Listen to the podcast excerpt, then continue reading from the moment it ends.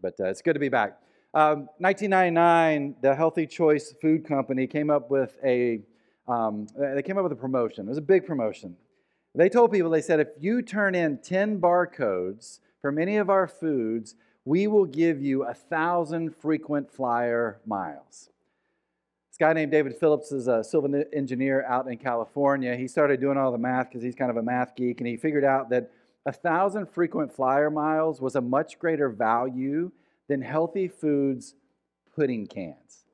So here's what he did. He went to every store that he could find where he lived. He bought up every single pudding can that he could. And of course, as he's at the registers, all these people are looking at him like, What are you doing? You're crazy. He had a great excuse Y2K. He's like, I'm just saving up just in case Y2K hits. And so they were like, Oh, that makes sense. So he ends up buying 12,150 cans of Healthy Choice pudding. He took every single one of those barcodes, he turned them into the company, and the company said, no. They're like, we are not going to give you those frequent flyer miles. Well, after some persuasion, they decided they would do it. He ended up with those 12,150 cans, he ended up with 1.25 million frequent flyer miles. Now, some of you don't even care about that. You're like, what do you do with the pudding, right? well, he didn't eat it. This was great. He actually gave it to food banks in the neighborhood there. In the end, he ended up spending $3,100 for 1.25 million frequent flyer miles, and he got an $800 tax deduction because of giving the pudding to these banks. I'd say this guy did pretty well. Well, what was the deal with Phillips? Uh, the deal's pretty simple. He figured out a loophole. He figured out there was this way that he could beat the system and get what he wanted out of it. Today, we're going to continue our series called Stories. We're looking at these parables, which are really stories that Jesus would tell that had these meanings behind them. And, and I know for us, we're, we're 2,000 years removed from Jesus, and, and we think about that and we're like, but that was for them then. But it seems like every single parable we've talked about so far, we see that it's still relevant to us today. And this morning, the topic we're going to talk about, the parable we're going to look at, it's one that you and I so often are looking for loopholes. And the reason is we don't like this topic.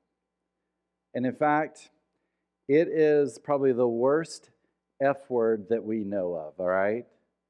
It's the word forgiveness.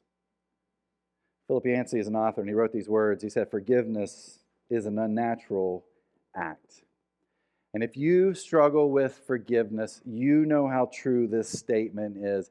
It is extremely hard for us to forgive. Forgiveness just doesn't come naturally for us. In fact, we're not any different than Phillips, are we? When it comes to forgiveness, you and I, we're looking for loopholes because in the end, we don't want to forgive. So this morning, let's start there. Let's start there with talking about forgiveness. And we're going to talk through a conversation that Jesus has with one of his disciples and what, he, and what Jesus has to say uh, about forgiveness. This comes out of the book of Matthew. We're going to spend uh, all of our time there this morning. Matthew chapter 18, starting with verse 21, it says this. It says, Then Peter came to him and asked, Lord, how often should I forgive someone who sins against me? Seven times? Here's Peter who looks at Jesus and is like, hey, Jesus, um, what's the limit to the number of times that when someone hurts me that, that I can go to that I have to forgive them, but beyond that, I don't have to forgive them anymore? Now, in Jesus' day, the rabbis would teach there was a limit, and that limit was three. That you had to forgive somebody three times, and at the end of that, anything over three times, you didn't have to forgive them anymore. And some of you are like, maybe I'll become Jewish because that actually sounds like a pretty good deal, right? But this is Peter. Peter's an overachiever. And I'll be honest with you, if you know much about Peter, I think he was a pain in the you know what to Jesus and so many other people because Peter just thought differently, right? And so I think for Peter, when he's thinking about this, he's like, you know, I'm going to show off. I know what the rabbis teach. I know they talk about three, but I'm going to multiply that by two and then add one and come up with this number seven. Now, I've looked around, I don't see anywhere where that number seven was important in those days. Maybe you've got something else. It's just kind of like he arbitrarily picks the number seven and says, hey, you got to baptize or you got to forgive someone seven times before, you know, then you can pounce on them. Again, what's Peter doing? He's looking for loopholes. That's why he throws this number out there. How many times do I need to forgive them before I can fully go after them? While at the same time, maybe looking like I'm a little compassionate towards them. Well, here's how Jesus responds. Verse 21, uh, verse 22 says, No, not seven times, but 70 times seven.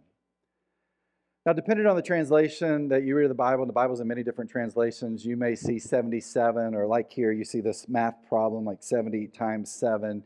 In the Greek, it can mean either one, okay? But that's actually not even important here. But it's not about this number that Jesus gives. This number that Jesus gives, his point is forgiveness should be unlimited. The forgiveness should be unlimited. But again, like Peter, what are we looking for? We're looking for loopholes. Hey, Jesus, give me a number. Give me a number that I can count up every single time. And once I reach that, I'll forgive them that many times. But after that, I don't have to do this anymore. So Jesus decides to tell a story. Verse 23 says, Therefore, the kingdom of heaven can be compared to a king who decided to bring his accounts up to date with servants who had borrowed money from him. In the process, one of his debtors was brought in who owed him millions of dollars. He couldn't pay, so his master ordered that he be sold along with his wife, his children, and everything he owned to pay the debt. But the man fell down before his master and begged him, Please be patient with me, and I will pay it all. Now, a couple things to know here that um, when the Jewish parables, when you have a king that is being talked about, it's talking about God. When it talks uh, about here, these accounts being brought up to date, it's talking about divine judgment. And so the story Jesus talks about here is about God, it's about humanity, it's about God's relationship with humanity and what that looks like. Now, um, another little piece to this, again, different translations of this particular story that Jesus tells. And so, depending on which one you read, you might read about gold or silver, you might read about talents. Uh, here, they put it in our vernacular, it's, it's using dollars, right? The number that Jesus uses here was the, the top number in the Greek system. You couldn't go any higher. And if we were to take that, that money then that he's talking about and, and put it in the context of today's financial currency, we're talking about a couple of billion dollars this guy owes back to this king. And the king comes and says, Hey, I need you to pay those billions of dollars back. And the borrower says, I, I can't.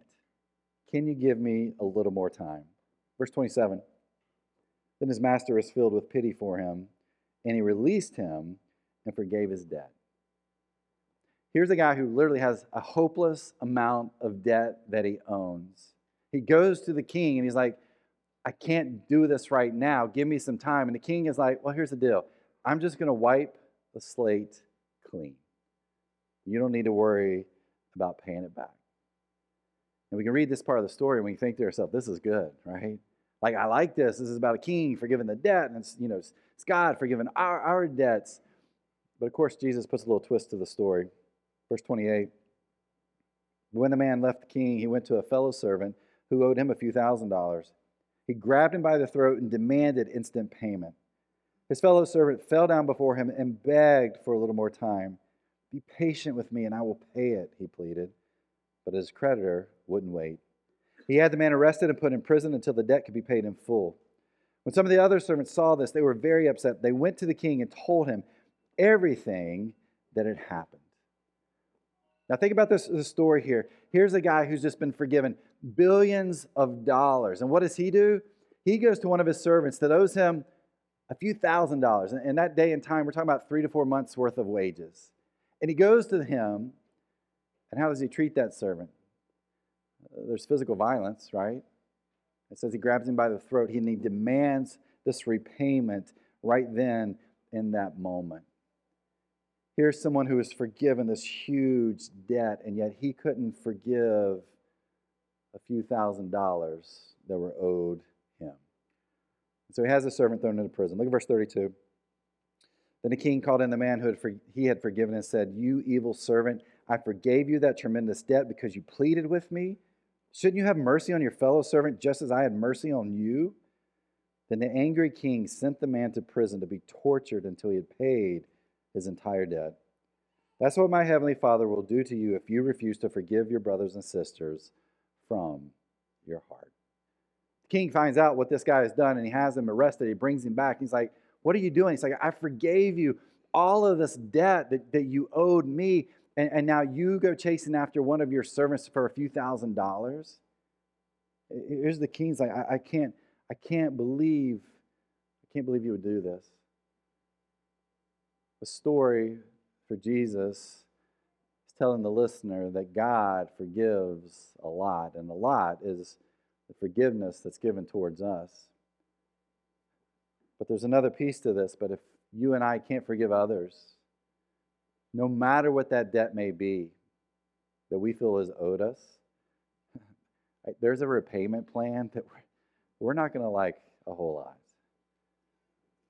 You know, it's easy for us to hear the story and, even to understand it, but you know what we look for? We still look for loopholes. We're still looking for ways that, that we can get away with not forgiving someone else. Because in our mind, we're kind of like Peter. It's like, I, I don't really need to forgive them because what they did to me was so bad. I, I don't need to forgive them because, you know what, they don't deserve it.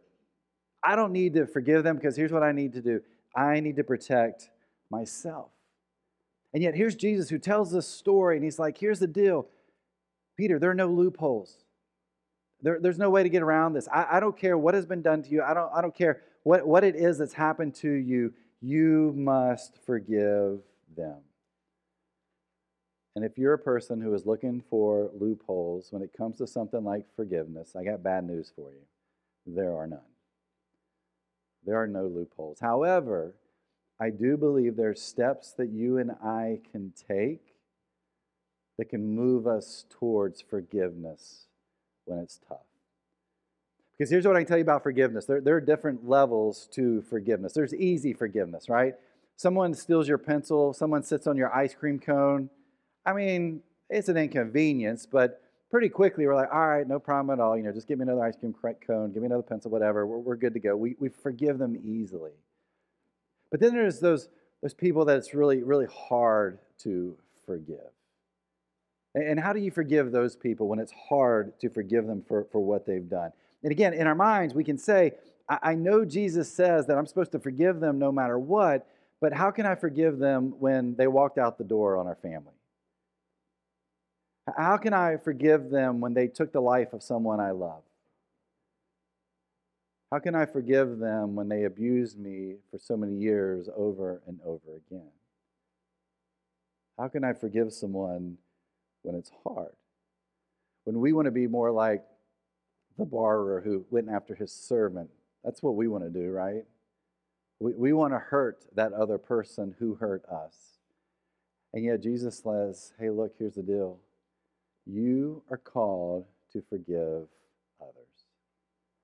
but how do we do that? Now, we could go in many different directions when it comes to forgiveness, when it comes to this particular parable, but here's what I know I know that there are many of us who struggle with forgiveness. And there are many of us that struggle with forgiveness because there's somebody in our life that's really, really hard to forgive. And so, what I want to do over the next few moments, I, I want to talk about that. I, I, want to talk about when it's hard to forgive someone in our life. How do we do this? And so, I, I mean, how do we do this in a healthy way for ourselves? How do we do this in a God honoring way? And so um, today is going to be extremely par- uh, practical for you, all right? So if you're here today and you're like, man, this is good for me, this is good for someone else, grab a piece of paper, write down some notes, get out your phone, put some notes on there, whatever, um, because this is going to be very, very practical. And here's what else I would tell you these six steps I'm going to walk you through, I know these work because uh, they have worked with people I know and love and care about. And they have taken these steps and they have been able to forgive. And I can tell you this incredible burden was just released from them. So I know these work. So take the time to write these down. But here we go six steps to working through when, when forgiveness can be so hard. Here's step number one acknowledge the past. When we struggle with forgiveness, it often comes from our experiences in the past. That someone at some time did something to us that we still carry, they're not even scars, they're still wounds. They are wounds that are still open in, in our soul and in our heart and inside of who we are. And here's what happens those wounds, they seep out. And how do we see them in our life? Bitterness, anger, negativity, hate, rage.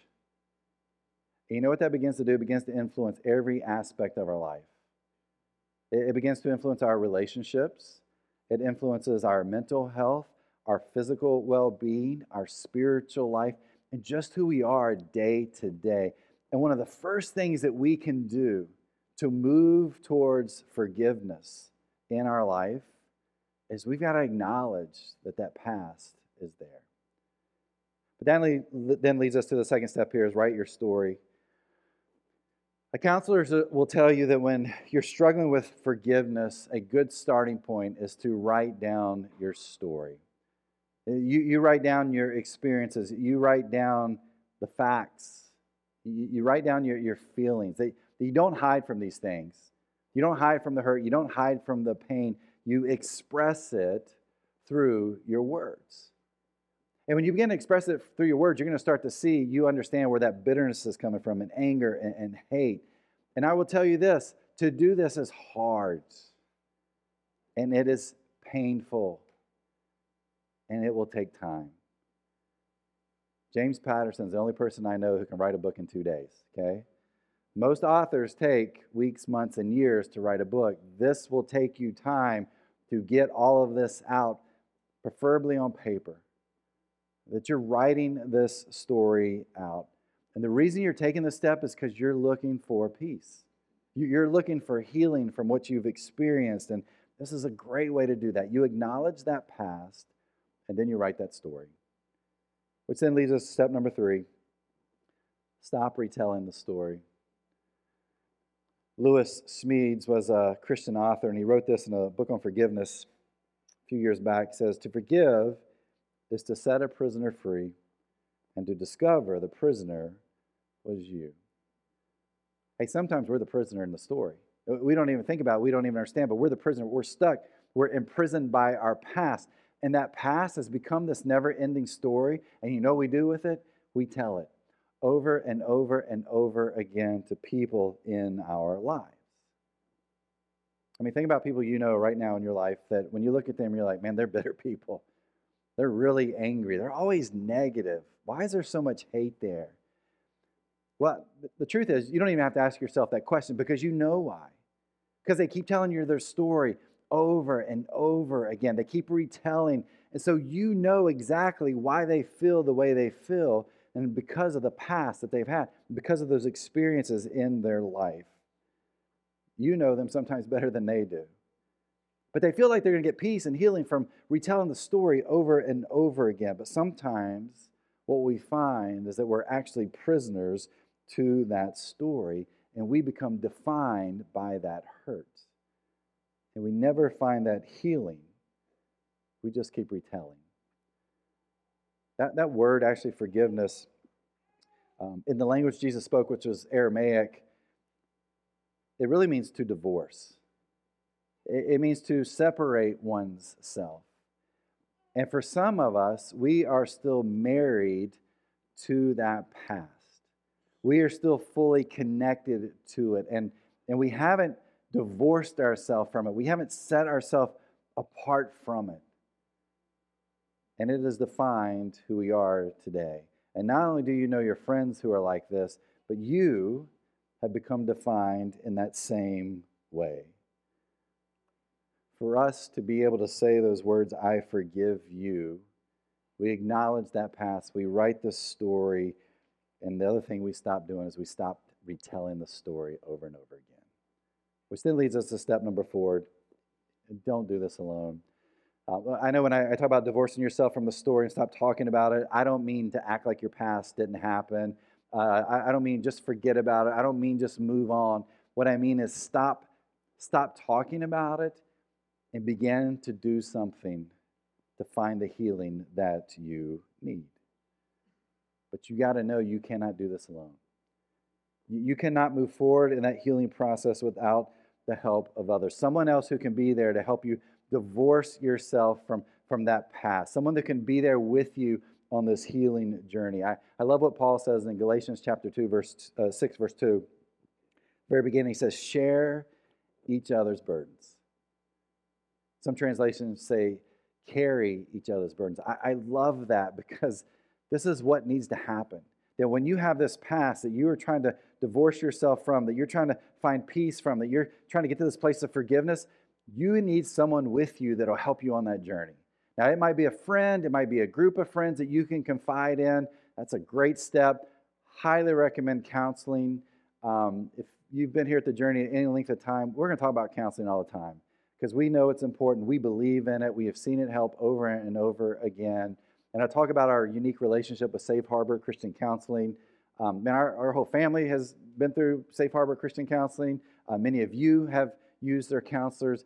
It's just a great way to help you in this process. Um, we would love to help you with this. Uh, you can email us, office at thejourneynova.org, office at thejourneynova.org, and we will connect you with Safe Harbor. So take the opportunity to do that. Email us. Here's the deal. People are like, yeah, I need to do that, but man, we can't, we can't afford to pay for it. That is never an excuse here at the Journey. Uh, we have budgeted money for the year. We've done this over the past couple of years for counseling. We had our Easter offering that we gave away, and $5,000 of that went to counseling here at the Journey. Um, we even have a couple of families here the, at the church that said, if you got families that cannot pay for it or an individual can't pay for it, we will pay for it for them. Okay? You have no excuses. If this is you and this is something you need to work through in this process you need to go on, there's nothing better than having those friends that you can confide in and can walk this journey with you, but having a professional help you take these steps in your life. Because forgiveness and moving past that past is going to take a long, long time. And you're going to need people that can share this burden and carry it with you. Which then leads us to step number five be the hero of your story. Uh, if uh, I've heard this statement too many times, and if Snopes had a bad theology page, this would be on it. Here's what it is, and if you've, you've probably heard it God allowed this to happen to you so something good can take place from it. Let me read that one more time. God allowed this to happen to you so something good can take place from it. For the most part, I don't know what's happened to you in your past. I don't know your experiences, but I can tell you this God did not make those experiences in your life take place so that at some point in your life something good can come from it.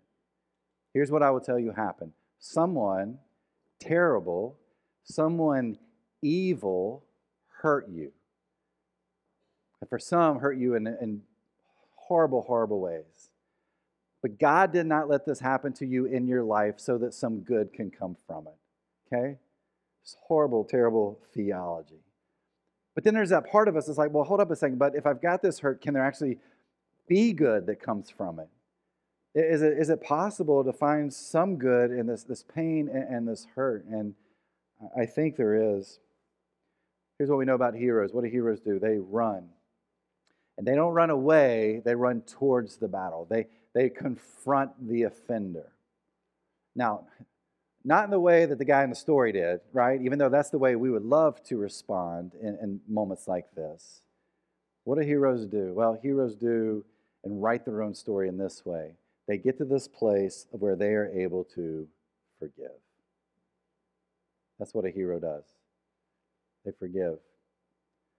In October 2006, in the Amish community of Nickel Mines, Pennsylvania, Charles Roberts walks into this little Amish schoolhouse and shoots 10 of the girls in that class that day, killing five of these beautiful young ladies. In the Amish community, forgiveness is really central to their theology. And so here, the, this community, here are these, these families, here are these parents who have to grieve in this terrible time, and, and they bury these, these beautiful young ladies that were killed. They worked through their funeral times, the grieving process, and there was a funeral for Charles Roberts, the gunman.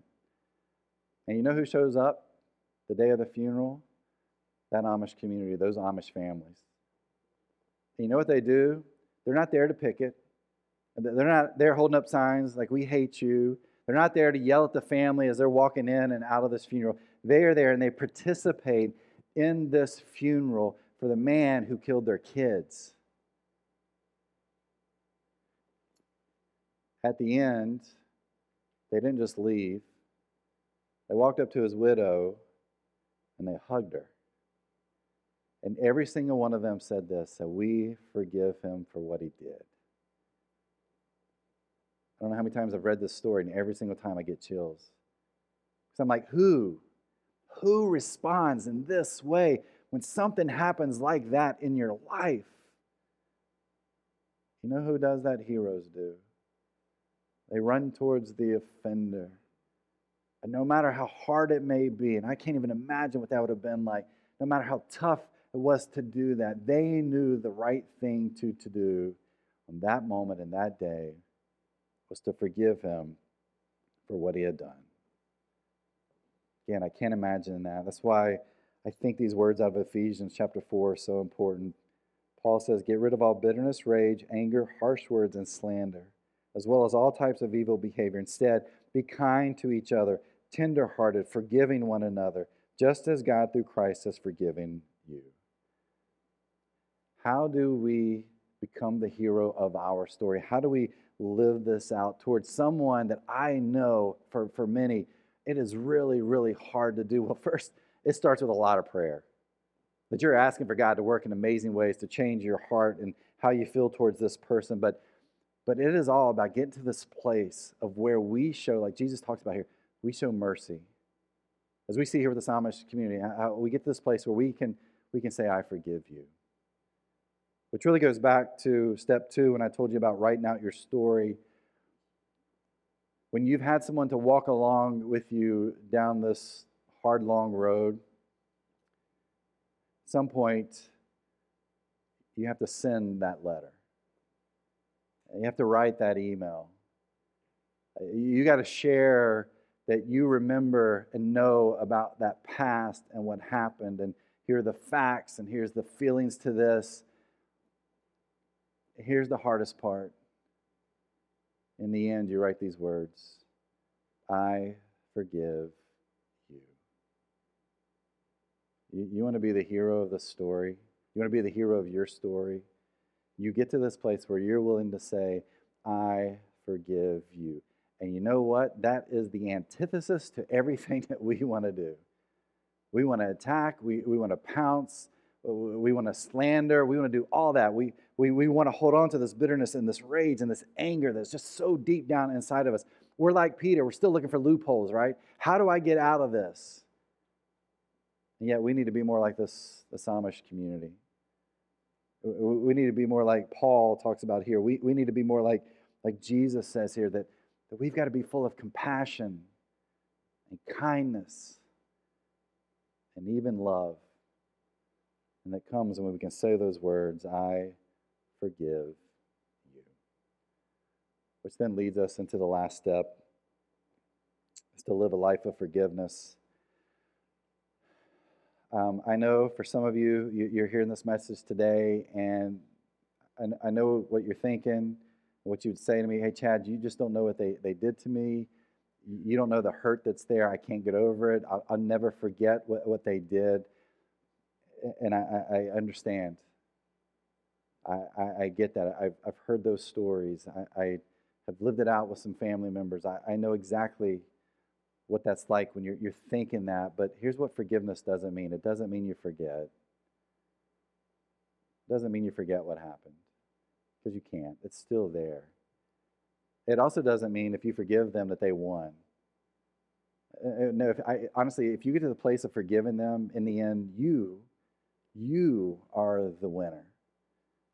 But here's the other thing it doesn't mean it doesn't mean if you forgive them, you have to try to restore that relationship. Sometimes, probably often, the best thing that can happen is that you say, I forgive you, and that relationship, it just doesn't exist for you anymore. And that's okay too. But in the end, we are called to forgive. And forgiveness means that we are moving towards healing that we're letting go of our bitterness, we're letting go of our anger, we're letting go of this, this hate and this negativity.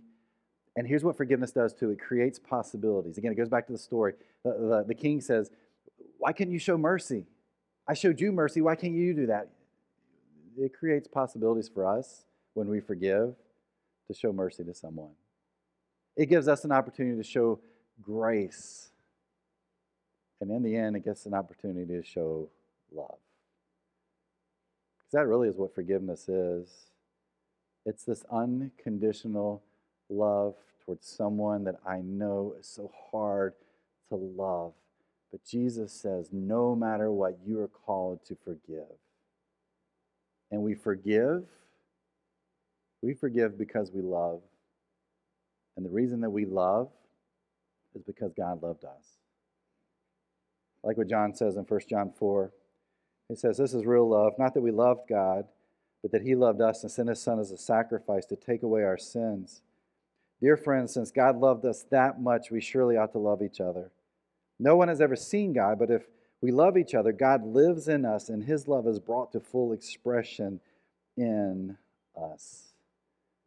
There are these incredible debts that this guy owed, billions of dollars to the king, and he's like, I'm so sorry, I'll pay it back. And the king's like, No, you're forgiven. I, I, this is how much I love you. I care for you. I, I'm going to forgive you billions of dollars of debt.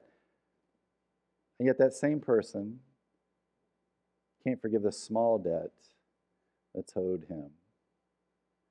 Are we willing to be a people who can live a life of forgiveness? Again, it's not easy, especially if those wounds are deep and that past is long. It's tough, it's hard. But Jesus says, no matter what, you and I, we are called to this life of forgiveness. And the reason is, you and I, we've been forgiven so much.